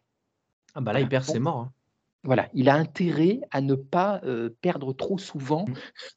dans les temps à venir. Quoi. Voilà, Tout effectivement. Euh, en tout cas, pour vraiment pour viser de tout en haut, tout en haut. Donc, euh, et voilà. on s'est un peu, on- je l'ai un peu taquiné en parlant de son fight IQ, son côté barbare, mais il n'est pas totalement bête non plus. Et on a vu encore une fois contre Chandler qui savait retenir, il savait se retenir, il savait faire des combats euh, un peu plus intelligents que la moyenne. Voilà. Donc, euh, Après, euh, Donc- l'autre en face, il avait fait un combat qui était sous le niveau de. C'était, il était dans le noyau là. C'était même pas dans le. C'était même pas sous le niveau de la mer. C'était. Il avait passé des couches en dessous encore, Chandler. Donc, ah, mais oui, mais on parle de Chandler aussi. hein. ouais, je- franchement, hein, dans la catégorie combat débile, ça se place très très haut quand même. Ça, c'est- ça, Oui. ça, ça donne de l'espoir à la team Connor et c'est fou. Quoi. Je veux dire, c'est, c'est fou. Mais, mais ceci dit, non, mais je suis d'accord avec toi. C'est match passionnant, combat Ouais. passionnant, et qui peut, comme tous ces combats qui sont euh, très intrigants, euh, ça peut donner une guerre totale, comme euh, beaucoup en fantasme, mais ça peut aussi donner trois rounds très techniques. Très tactique, très technique. Je suis très complètement d'accord. Voilà, ça, voilà. Pas chiant du tout, bien au contraire, mais qui pourront en frustrer beaucoup. Moi, je serais plus content si on n'a pas une guerre hein, et si on a un combat technique-tactique, franchement. Euh, et tu vois, la, dernière chose que j'ai envie de noter, parce que j'ai les stats sous les yeux, c'est que euh, pardon, euh, Geji envoie beaucoup plus de coups en volume que Fiziev, quasiment deux fois. bah, non, j'abuse un peu, mais allez, une fois et demi plus. Ça peut le gêner aussi, hein, parce que si tu l'installes pas dans son rythme, Fiziev, il peut être gêné. Il peut se sentir un peu acculé, tu vois. Notamment Absolument. par rapport à son passif récent sur les combattants qu'il a pu avoir. Là où RDA est un peu plus, un peu plus diesel, un petit peu plus dans les transitions, peut-être un peu plus calculateur. Euh, Gadji veut faire mal, mais envoie beaucoup de volume. Donc en fait, c'est, enfin, ouais, la match-up est passionnante. En fait, plus ça va, plus je me dis que c'est plus équilibré que ce que je pensais, tu vois. Oui, ouais, ouais, c'est vrai, c'est vrai, non, mais en en parlant, c'est vrai. Ouais, ouais, c'est, c'est... Ah non, c'est... Je vais dire passionnant. Oui, c'est, c'est passionnant. J'ai envie de te dire, vu le suivant, c'est peut-être pas le combat de la soirée, mais ex aequo. Ouais. Ouais, ouais, ouais, ou numéro 2, mais euh, sans, tu peux regarder le premier dans les yeux, quoi. Oui, absolument. En disant non, mais je suis pas si mauvais que ça, t'inquiète. Tu m'as battu, mais c'est pas grave. Bon, allez, on y va. hein. On y va, on y va. Ce, ce fantastique, ce, ce dramatique. Leon Edwards contre Kamar Ousmane, épisode 3. J'ai tellement de choses à dire sur ce combat. Euh, j'ai revu le 2 alors, il n'y a pas longtemps du tout. J'ai énormément, moi, j'ai énormément de questions sur Kamar Ousmane pour commencer. Parce que, euh, parce que moi, je peux pas m'empêcher, c'est peut-être parce que je me suis flingué le genou, mais je peux pas m'arrêter de penser à ses genoux, l'état physique dans lequel il est. Est-ce qu'il est en, en délabrement ou est-ce qu'il a encore euh, deux combats dans, dans le, dans le gaz? Euh, Très honnêtement, je m'interroge. Je m'interroge aussi sur la capacité qu'il a à savoir digérer le chaos, à savoir vivre avec ça, à savoir vivre sans la ceinture, la reconquête. Je m'interroge sur peut-être un, éventuel déclin, euh, là où Leon Edwards est clairement dans son prime. Je m'interroge aussi sur euh, la création peut-être d'une némésis pour lui, euh, à l'instar d'un Pereira Adesanya, tu vois. À quel point Leon Edwards est rentré dans sa tête À quel point ce coup qu'il qui l'a fait rire assez vite, et tant mieux d'ailleurs, tellement il tourne sur les réseaux sociaux encore aujourd'hui. Est-ce qu'il le voit souvent? Est-ce qu'il arrive à s'en protéger? Comment arrive-t-il à, à, se remobiliser physiquement et mentalement En fait, moi, c'est la clé du combat. Parce que sinon, si tu prends, si tu prends le combat numéro 2, bah, malgré tout, en fait, c'est un- une très belle performance de Kamar Ousmane pendant euh, 15 minutes consécutives, après un premier round très disputé et un cinquième round qui a vu sa chute. Sinon, s'il n'y a pas tout le drama et tout le scénario Rocky-esque, moi, j'ai pas très intérêt à être inquiet, moi, si je suis Kamar Ousmane. Mais le problème, c'est que tu as aussi la dramaturgie qui vient avec. En bref, je te laisse la main là-dessus. Je... I've got uh, 21 questions and uh, ma foi, beaucoup, beaucoup d'inconnus. J'ai cité Jay-Z pour le coup, pour finir, on est pas mal. Ça va, ça va. On est bien. Euh, ben ouais, ben, euh, je sais pas si tu te rappelles, juste après le combat, quand on avait fait le débrief, euh, donc c'était vraiment à chaud, et moi je t'avais dit quelque chose du style, on refait le combat, je mets Ousmane gagnant euh, 99 fois sur 100. Oui, c'est vrai, t'avais dit ça? Voilà, c'était machin. Après, c'est vrai que euh, euh, euh, j'ai pas changé d'avis sur le combat en lui-même, parce que pour moi, ça reste tout de même un petit miracle, ce qu'a fait Edouard. Encore une fois, il n'a rien volé à personne. Il a, il a eu l'opportunité, il a eu le coup de génie, mais néanmoins, sur l'ensemble du combat, euh, Ousmane se désunit aussi un petit peu et il le dominait quand même assez largement. Mais il y a le il y a le momentum, ce fameux, voilà, ce fameux terme qui revient, euh, le momentum. Savoir que depuis, alors là, on va faire un peu de psy à deux balles hein, et spéculer comme des cochons plus encore que d'habitude, mais j'ai l'impression, comme tu viens de le dire, que Edwards, Edwards, cette victoire, ça l'a, euh, ça lui a donné, ça a multiplié sa confiance par mille. Tu as mmh. l'impression qu'il rayonne, quoi. Euh, il est, euh, tu sais, avant, il était un peu ombrageux, il était un peu machin. Là, tu as l'impression qu'il est, il vit sa meilleure vie. Mmh. Il vit sa meilleure vie, il est dans son, comme tu dis, dans son prime, il a l'air sûr de lui, confiant, mais dans le bon sens du terme, quoi, tu vois. Il n'a pas besoin de faire de trash talk, machin, il est bien il est bien. Ça fait des semaines qu'il pose des photos de sa shape, mais c'est mais au-delà de oh là là. Il est dans une forme, mais c'est le. Je ne sais pas s'il existe l'idéal physique masculin, mais il doit s'en rapprocher. Euh. Ah, il s'appelle Leon Edwards. Hein. Non, honnêtement, c'est. Dangereusement. Quoi, 77 kilos. Euh. Tu as, l'impression qu'il est bien, mais tu, tu vois les photos là, tu te dis, mais il y a quoi à côté veux rien savoir à combien il est actuellement, tu vois, parce que waouh, c'est. Et donc, tu vois, il, est, il a l'air euh, euh, sûr de lui, sûr de son game plein dans la tête, tout va bien. A contrario, Ousmane, qui nous a toujours donné bah, cette impression justement de champion dominant, rayonnant, comme toi, je ne sais pas du tout où il en est, et le peu qu'il dit et surtout ne dit pas, moi, je c'est pas fait pour rassurer, je trouve. Il a très peu parlé, il s'est très peu montré depuis sa défaite. Euh, il y a eu des rumeurs inquiétantes, parce que je ne sais pas si tu te rappelles, mais si on veut un peu faire la chronologie qui est importante pour ce combat, euh, il y avait eu des tweets de Lee Abdelaziz qui laissaient entendre que Ousmane était blessé à la mmh main ou je ne sais pas où, en plus de ses genoux, qu'il allait se faire opérer. Euh, quand le combat était annoncé pour mars, euh, au début, ils ont dit non, le camp Ousmane, ils ont dit il ne sera pas prêt. et, c'est parce que Edwards, du coup, a menacé de prendre un autre, parce que lui voulait absolument être sur cette carte, qu'ils se sont dit soudainement non, mais tout va bien, on y sera. Mais en fait, à la base, il ne devait pas y être, tu vois. Donc, tu, mm. on est quand même en droit de se dire, avec tout son passif, euh, bah, est-ce que Ousmane est vraiment prêt, tout simplement, tu vois Et le fait qu'il n'ait montré aucun, quasiment aucune image de ses camps d'entraînement, qu'il n'ait rien dit, qu'il n'ait pas parlé, alors soit il bluffe complet et il va arriver dans une forme éblouissante, soit on est en droit de se demander effectivement bah, dans quel état il est, dans quel état il est, plus tout ce que tu as souligné effectivement, il va venir et mine de rien aussi et on sait qu'Ousmane, il, a du mental, hein, ça, il n'y a pas de souci. Oui, oui, oui bien sûr. Il a pris sa défaite comme un bonhomme, aucune excuse, il n'a jamais cherché à rien dire, vraiment chapeau, mais néanmoins, ça marque quand même. Comme quand on parlera euh, pour le prochain event de Adesanya euh, Pereira, bah, tu es obligé de le prendre en compte quand même, aussi sûr de toi sois, et confiant sois-tu. Tu, es, tu as été battu, tu as pris un chaos, euh, tu n'as plus la ceinture. Donc ça, forcément, forcément, ça va. C'est dans un coin de sa tête parce qu'il sait que c'est ça a été fait, c'est possible, ça peut, ça peut arriver. Donc tu mets, tu mets ça dans la balance, plus la confiance de Edouard qui combattra chez lui, plus une intégrité physique qu'on est en droit de questionner, bah, du coup, ouais, ça devient, ça devient tangent. Et on se dit effectivement, où en est Ousmane, tu vois? Pour le dernier event, on ne savait pas du tout où en était Joe, c'était la grande inconnue. Là, l'inconnu, effectivement, c'est où en est Ousmane, tu vois? Et je suis même pas sûr, tu vois, à quel point il soit. Est-il en mesure de simplement combattre? Tu vois, il y a un petit truc. Alors, eh, il va pas nous faire une petite Jedi Lachaud non plus, je pense pas quand même. Non, je pense pas, tu vois, mais parmi les petits trucs. Alors, si ça se trouve, je parle totalement dans le vide, il va arriver faire une masterclass, hein, c'est possible. Mais quand même, ça fait quand même plusieurs combats. On dit à chaque fois, il prend, tu vois, il vieillit, euh, on sait qu'il a des blessures ou quoi. Moi, un, parmi un petit truc qui m'a fait tiquer, mais encore une fois, peut-être que c'est n'importe quoi, vraiment, et je brasse, je parle sur du vent, mais dans le, dans le tu vois, on ne le voit jamais torse nu quand il s'entraîne un petit peu, tu vois. Le truc, on le voit, on le voit avec sa fille, on le voit machin, tu vois, mais on le voit très peu à la salle. Et à chaque fois qu'il est à la salle, il a, il a un t-shirt à manches longues, tu vois. Je me dis, est-ce que ça se trouve? C'est parce qu'il avait froid, j'en sais rien.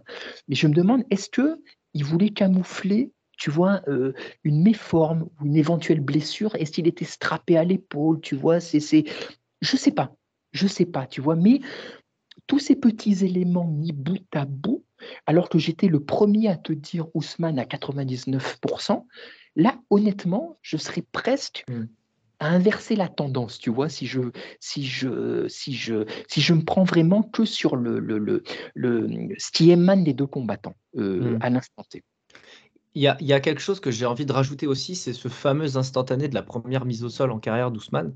La première Mm. mise au sol subie, évidemment, avec ce magnifique balayage de- de- d'Edwards euh, à la fin du premier round. Je me suis fait la réflexion parce qu'en fait, si tu veux, le cheminement était, était simple dans ma tête. J'ai voulu regarder le premier round pour voir ce que ça donnait un peu. Et en fait, Leon Edwards, je t'apprends rien en disant que c'est quelqu'un qui feinte beaucoup, notamment sur ses kicks. Et en plus, ça répond au storytelling du, qui a amené au chaos avec énormément, énormément de travail de feinte, de jab, de low kick, de middle kick, pour ensuite arriver à ce fameux head kick euh, qui, qui vient d'un- d'une feinte de bras avant pour décaler la tête d'Ousmane. Et ensuite, voilà, mais ça, voilà, l'histoire, je pense que vous êtes quand même majoritairement en train, de la connaître, ou vous la visualisez en tout cas. Figure-toi qu'au premier round, Ousmane ne mord dans quasiment aucune feinte d'Edwards. Et ce qui est très paradoxal en fait. Donc, ça vient de quoi? Sachant que les rounds 2, 3 et 4 de Ousmane sont maîtrisés et qu'il domine et qu'il peut même parfois finir parce qu'en fait, il envoie du bois. Est-ce que c'est quoi? Est-ce que c'est la fatigue? Est-ce que c'est la, sensation de domination qui a baissé sa concentration? Ou est-ce que, et là c'est à mettre au crédit d'Edwards, est-ce que c'est pas cette histoire du takedown qui a un peu brassé, qui a commencé à le faire réfléchir? Je ne sais pas non plus, mais je pose la question. D'autant plus que euh, tu peux rajouter au crédit d'Ousmane, le- d'Edwards, le fait de n'avoir jamais flanché physiquement, ce qui est extraordinaire dans un combat où il a subi beaucoup de luttes, et de- d'avoir continué son travail de feinte qui a peut-être au final fini par brouiller les pistes un peu d'Ousmane. Sauf qu'en fait, au final, il est possible, voire probable, voire euh, voilà, certain, qu'on va avoir peu ou prou le même combat que le 2, en fait. Avec un Edwards qui va travailler avec des feintes, qui va envoyer du kick, qui va être plus rapide qu'Ousmane sur, euh, sur le travail de striking, d'une manière générale. Ousmane qui va frapper très fort et qui va se servir de, son, de sa feinte de jab pour faire ses transitions et faire sa lutte significative qu'on connaît par cœur et qui est extrêmement efficace. Son catch control qui est dans les références absolues de l'UFC et ce même d'ailleurs sur les 15 dernières années. La- la circonstance risque de se revivre, mais même de se multiplier par deux au cinquième round. Parce qu'en fait, Leon Edwards, on a bien compris que physiquement, il n'allait pas retomber et qu'il allait continuer à avoir un cardio, mais aux petits oignons, eu égard à la shape que tu as évoqué tout à l'heure. Mais partant du principe où Ousmane va se sentir peut-être récupérer la ceinture, il va peut-être se remettre à réfléchir. Il va se remettre à penser, il va peut-être se rappeler de l'événement. Tu sais, il y a des trucs qui ne trompent pas dans les sports de combat comme ça. C'est pour ça que je parle d'une éventuelle némésis. Et en fait, tout ça, là aussi, mis bout à bout, vu en plus les questions que tu as toi derrière, putain, j'y crois pas, quoi. J'y crois pas. J'espère me tromper pour Ousmane. J'adore Edwards. hein. Mais j'ai peur, si tu veux, que ce soit le combat de, de, de l'effondrement, tu vois. J'ai vraiment peur de ça. Je dis pas que ça Ah, va mais- se produire, mais j'en ai peur. Ah mais c'est, c'est, c'est... Moi j'y pense aussi, tu vois, à un moment je me suis demandé, est-ce que ce serait pas pour le... Est-ce que Ousmane ne va pas faire ce qu'avait fait Woodley contre lui, contre Ouais. ce même Ousmane, tu vois, c'est-à-dire soudainement, ou ce qu'a fait Glover récemment contre Hill, tu vois vraiment, le... tu vois juste le gars n'en peut plus, il est arrivé au bout, il est arrivé au bout physiquement ou quoi. C'est pas inenvisageable. Voilà, peut-être pas du tout, mais c'est pas inenvisageable, parce qu'effectivement, encore une fois, c'est ce qui émane un peu, tu vois, de ce qu'il peut dire, même quand il se montre rassurant. Euh, euh, néanmoins, pour revenir juste, tu disais sur le premier combat, pour moi, pour moi, hein, euh, c'est dû à une, euh, à une. il a cessé d'être attentif, j'ai l'impression, parce que pour moi, il a, pour moi, il dominait trop. Tu vois, voilà. Pour moi, c'était vraiment dû à sa domination, et je pense qu'arrivé au cinquième, il s'est vu, bah, comme nous tous d'ailleurs, hein, il s'est vu vainqueur tout simplement. Voilà, il a un peu lâché son attention et, euh, et, et parce que c'était presque limite trop facile. Et ce qui, moi, me ferait penser que si jamais il est dans un bon soir samedi, il a son intégrité physique et, euh, et il peut faire ce qu'il veut. Donc vraiment, Il si on gagnera. a il gagnera. Et moi je le vois même limite faire et là pour le coup il relâchera pas son attention. Mais euh, je l'imagine faire une prestation comme euh, contre Masvidal leur premier combat tu vois. C'est-à-dire le truc chiant au possible. Aucun aucune prise de risque. On le clinch on le coince contre la cage et on l'empêche de bouger. Tu vois? C'est très vraiment probable. Je vais pas m'amuser à striker euh, à machin à faire rien du tout Rien du tout. On y va, on récupère la ceinture, on est en mode, euh, on est en mode mission. Euh, je suis pas là pour vous divertir, je suis pas là pour que ça fasse beau. On fait du Huntsman euh, old school et on y va. Tu vois, voilà. C'est, et euh, mais euh, et un Edwards, bah, qui peut rien faire tout simplement quoi. Voilà, qui peut rien faire. Donc Pourtant, il n'a pas si mal défendu. hein. Les amener en lutte. Il est pas, il a si mal défendu. Et il a pas si mal défendu, mais est-ce qu'on n'avait pas, est-ce qu'on n'avait pas affaire à un Ousmane un peu, un peu trop blin blin entre guillemets, tu vois ce que je veux dire, qui, qui, qui, qui voulait un peu se tester debout avec lui, qui voulait, euh, euh, qui, qui, qui, euh, en a oublié ses fondamentaux entre guillemets, tu vois ce que je Ah veux bah, dire. le qui, cinquième euh, round, il a rien à foutre debout en, en- en step comme ça euh, contre Edwards à une minute de la fin du combat. voilà, c'est un combat qui doit se terminer avec la gueule d'Edwards contre un des coins de l'octogone et c'est terminé. Absolument. Et Voire moi, même voilà, un stoppage parce que l'autre, euh, voilà, il l'a il concassé. C'est vrai. Voilà, j'imagine, voilà, j'imagine un Ousmane, euh, voilà, old school, et vraiment, puis un combat pas agréable à voir, quoi, tu vois, limite avec des sifflets, parce que parce qu'il n'y a Ouais. pas assez d'action, parce qu'il voit que Edwards est en train de se faire noyer, qu'il peut rien faire, ou quoi, ou bien Ousmane n'y est pas, et Edwards, dans ce cas-là, bah, il danse. Il danse, il fait sa démonstration. Je ne vois pas forcément un des deux finir l'autre, mais par contre, euh, tu vois, j'imagine sais pas forcément, j'imagine pas forcément de combat serré. Tu vois, je me dis soit vraiment l'un, j'imagine l'un des deux prendre l'ascendant. Tu vois, voilà. Mais, euh, et au cas où ce soit Edouard qui prend l'ascendant, euh, Ousmane, là on est un peu dans la dramatisation, mais on est là pour ça aussi, on est des émotionnels tous les deux. Ouais. J'imagine bien Ousmane euh, prendre sa retraite après. Alors, c'est marrant que tu parles de ça parce qu'il y, a- il y a des rumeurs. Moi, j'ai regardé pour la, pour la première fois depuis très longtemps, j'ai regardé un peu des, des forums avec des, des gens qui, qui parlent un petit peu. Et euh, notamment sur Sherdog, il il y avait un titre, il y avait un headline avec marqué euh, Will euh, euh, tu vois, prend sa retraite, retire after UFC 286. Si les gens se posent la question, c'est qu'elle n'est pas si illégitime que ça, cette question. Parce que, à l'instar de Daniel Cormier, quand il a perdu contre Miocic dans, la troisième, dans le troisième combat, souviens-toi de ce qu'il a dit. Il dit Je me vois pas combattre pour autre chose que pour des titres. À Mm. Ousmane, demain, il perd. Enfin, samedi, pardon, il perd. Oui. Il va faire Mhm. quoi? Il va Ouais, monter non, en lightweight pour se défoncer encore plus les genoux. Il va bah, cutter pour aller en welter. En lightweight, pardon. mhm. Pas possible avec son physique. Donc, Non, non, c'est mais- vrai que c'est c'est un peu le combat qui peut toujours qui peut faire le, le tout et le rien. Absolument. Et surtout, mais tu sais, j'ai même envie de te dire, même s'il gagne, de toute façon, il a quoi Ousmane? Il a encore moi, il a un combat. S'il gagne, s'il combats, gagne vraiment en masterclass, il a un combat. Parce que tu vois, en fait, ce qui nous fait dire tout ça et penser ça, c'est que il donne l'image, il renvoie l'image d'un combattant usé, qui est, Mm. qui est au- qui est au bout, en fait, qui, est au- qui, est- qui, est- qui est. euh, T'as l'impression que, ouais, il a pres- presque plus rien, presque plus rien à donner, quoi, parce que parce qu'il a trop donné. Et sais a- qu'il est fort pourtant. hein. Il est, ouais, il est fort, mais ouais, mais tu vois, regarde encore, on l'a évoqué tout à l'heure. Tu te rappelles de Woodley, qui soudainement s'est effondré. Il s'est effondré en un combat. Voilà, il n'y avait plus rien. C'est, c'est, euh, euh, et Ousmane, euh, euh, tu sais, on parlait, bon, finalement, enfin, c'est un peu ce qui est en train de se passer, mais même si ça prend un peu plus de temps que prévu. Mais euh, toi comme moi, on aime le tennis, et souvent, et moi j'ai souvent entendu parler des gens qui disaient, euh, les, les- les- les connaisseurs ou les prépas physiques, qui disaient, Nadal, il a un jeu qui est tellement physique et tellement demandeur qu'un jour son corps va dire stop. Et limite, tu sais, tu as des joueurs, un Federer, ça a été sur le déclin de plusieurs années, tu vois. Il Mm. disait, Nadal, il va quasiment s'arrêter du jour au lendemain. Parce qu'un jour, son corps, il va se lever et en fait, il aura perdu tous ses membres. Parce qu'il sera tout cassé. Et Ousmane, D'ailleurs, ça aurait déjà dû arriver avec Nadal. hein. Que Quand tu vois Absolument. ses Et- blessures. euh, et Ousmane, ça me fait un peu penser à ça. Tu vois, j'ai l'impression, moi, j'imagine un mec qui, qui, qui est en souffrance permanente. Tu vois, qui, qui, qui, euh, euh, qui est strappé de partout. qui- et Bah, chaque entraînement, chaque combat lui demande encore plus et, et le fait en- l'endommage encore plus. Tu vois, il y a un Ouais. moment, tu te dis, il va Stop. pouvoir. quoi. il va plus Souviens-toi de Joe Rogan. Après, il y a à boire et à manger chez Joe Rogan, hein, mais il avait quand même dit que Kamaru Usman lui avait confié que euh, s'il ne marchait pas sur de l'herbe, ses genoux lui faisaient souffrir le martyr quand même. Et on parle de marcher. hein. Marcher. C'est, euh, voilà. Jusqu'à preuve du contraire, ils combattent pas en plein air hein, samedi. hein. C'est pas, c'est pas sur, euh, c'est pas au parc euh, début de Chaumont. hein. C'est C'est donc, ouais, ouais, donc effectivement, c'est, c'est, euh, c'est- ouais, non, non, on va, gagnant ou perdant, effectivement, de toute façon, voilà, on peut imaginer qu'on on le voit pour l'une des dernières fois. Ouais. Mm, je suis assez d'accord. Si Edwards cadre un petit peu mieux d'ailleurs euh, sa boxe, euh, il, peut, il peut, faire, euh, il peut, il peut se, se retrouver encore plus à son avantage.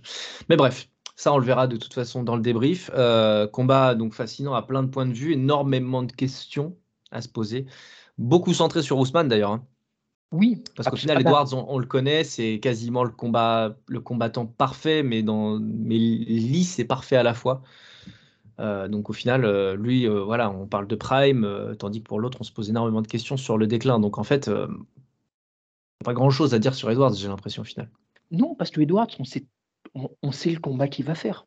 Quasiment, sauf vraiment surprise absolue, mais on le connaît.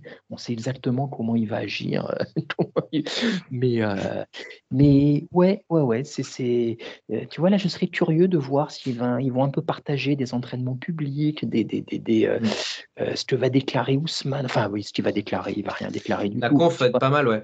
Et, et je viens de me faire un dernier scénario, on va se laisser peut-être là-dessus, ou sauf si on a d'autres choses à dire. Est-ce que Ousmane, s'il n'est pas vraiment cramé physiquement, est-ce que tu penses qu'il va pas tout donner sur deux rounds pour le finir, sur du ground and pound justement Ou voire peut-être même sur une soumission éventuellement, même si c'est pas vraiment le fort d'Ousmane. Euh, tu vois, vraiment faire un truc, euh, première seconde, je t'agresse, je te clinch, je te mets par terre, comme tu disais, sauf que mon but, c'est pas d'aller au synchrone parce que je les ai pas en fait. Mais il faut que je te finisse au deuxième par contre. Sinon, bah ouais, tu gagneras sûrement. ouais. Mais Tu vois ce que je veux dire? Ouais, non, mais tout à fait. Mais j'ai envie de te dire, c'est comme le combat précédent. euh, tout est possible. En fait. Ouais, ouais, c'est vrai. c'est vrai. Les deux Ouais, sont enfin, euh, un armbar de Léon Edwards sur Ousmane, j'y crois pas trop. hein. C'est vrai, c'est vrai. Après, quand, on sait que Pro Rasta a finalisé euh, Glover, tu te dis que tout est possible, tout est possible. Mais euh, Il y a trop Mais- de jurisprudence qui se crée là ces dernières années, c'est terrible. ah, depuis, de toute façon, bah, je vais le dire en public, je te l'ai dit en, quand on échangeait euh, pour préparer le podcast. euh, plus on fait des podcasts, plus les events passent, et moins je me sens légitime à donner des pronos parce que event après event, on est, je suis contredit. Ah, c'est clair. par les Ah, faits. Et tous les derniers, en plus, ont été tellement ubuesques au niveau des, des- du déroulement que tu te dis, mais, mais les gens qui parient sur le MMA, mais soit ils sont cinglés, soit ils savent des choses, et ils doivent le savoir que moi, je ne sais pas en tout cas. Ouais. Bah, ouais, je- ouais. Même- Je- Moi, je parierai jamais sur le MMA, c'est même pas la peine. Mais tu sais, j'ai envie de te dire, et ça conclut bien le podcast, même quand on pronostique le bon cheval, on a quand même tort sur le déroulé. Rappelle-toi ce que j'ai dit sur John Jones. Je pensais qu'il allait gagner, mais pas comme ça. Donc en fait, tu peux pas te satisfaire de quoi que ce soit. Tu, dis juste, oh, oui, bah oui, j'ai eu du cul en fait, tu vois. C'est tout. Voilà, j'ai eu du cul. Donc bon, c'est la, non, la dure loi du MMA, ça va être incroyable. Et là, tu vas voir, Geji, euh, samedi, il va gagner sur, euh, sur un rear naked choke contre. Et là, on va se dire, c'est bon, on plie bagage. Ce sera la fin du podcast. Ah on dira- ben, ouais, on dira YOLO Ouais, c'est ça, ouais. Ouais, Allez. allez, On allez, arrêtera de faire des previews, on fera que des débriefs. De toute façon, ça sert à quoi? On va dire n'importe quoi encore. Non, une clé de talon, une clé de talon de Geji sur Fiziev. Alors là, moi j'arrête. hein. J'arrête. Ça ça sert plus à rien. Bon, mon Lionel, je pense qu'on a fait le tour encore une fois sur cette euh, belle petite note. Euh, Kamaru Usman, Leon Edwards, épisode 3. Donc, voici euh, la fin d'une magnifique rivalité sportive relancée bien évidemment par le deuxième opus de cette, de cette rivalité entre Rocky et le Nigerian Nightmare Ka- Kamaru Usman. Tout ça, c'est bien sûr à l'O2 Arena de Londres. Et c'est donc dans la soirée, et c'est pas dans la nuit, c'est dans la soirée de samedi à dimanche. Mon Lionel, merci beaucoup. Merci à toutes celles et ceux qui nous ont écoutés jusqu'au bout, bien sûr. Et on se dit à dimanche pour le débrief. Allez, ciao. Attends, ah, Ouais, vas-y, vas-y, je t'en prie, je t'en prie, je t'en prie. Je- Ah, je reviens. Non, non, juste, j'en profite parce que je l'écoutais juste avant qu'on commence le podcast et j'aimerais leur faire un, un, euh, un big up et le signaler. Je, euh, un podcast qui s'appelle Tatami Connection. J'étais sûr que tu allais parler de je sais pas pourquoi. Ouais, non, mais écoute, parce que découvert grâce à Samir qui en parlait dans, le, dans son dernier Octogone, j'ai écouté et, euh, ben, c'est vachement bien.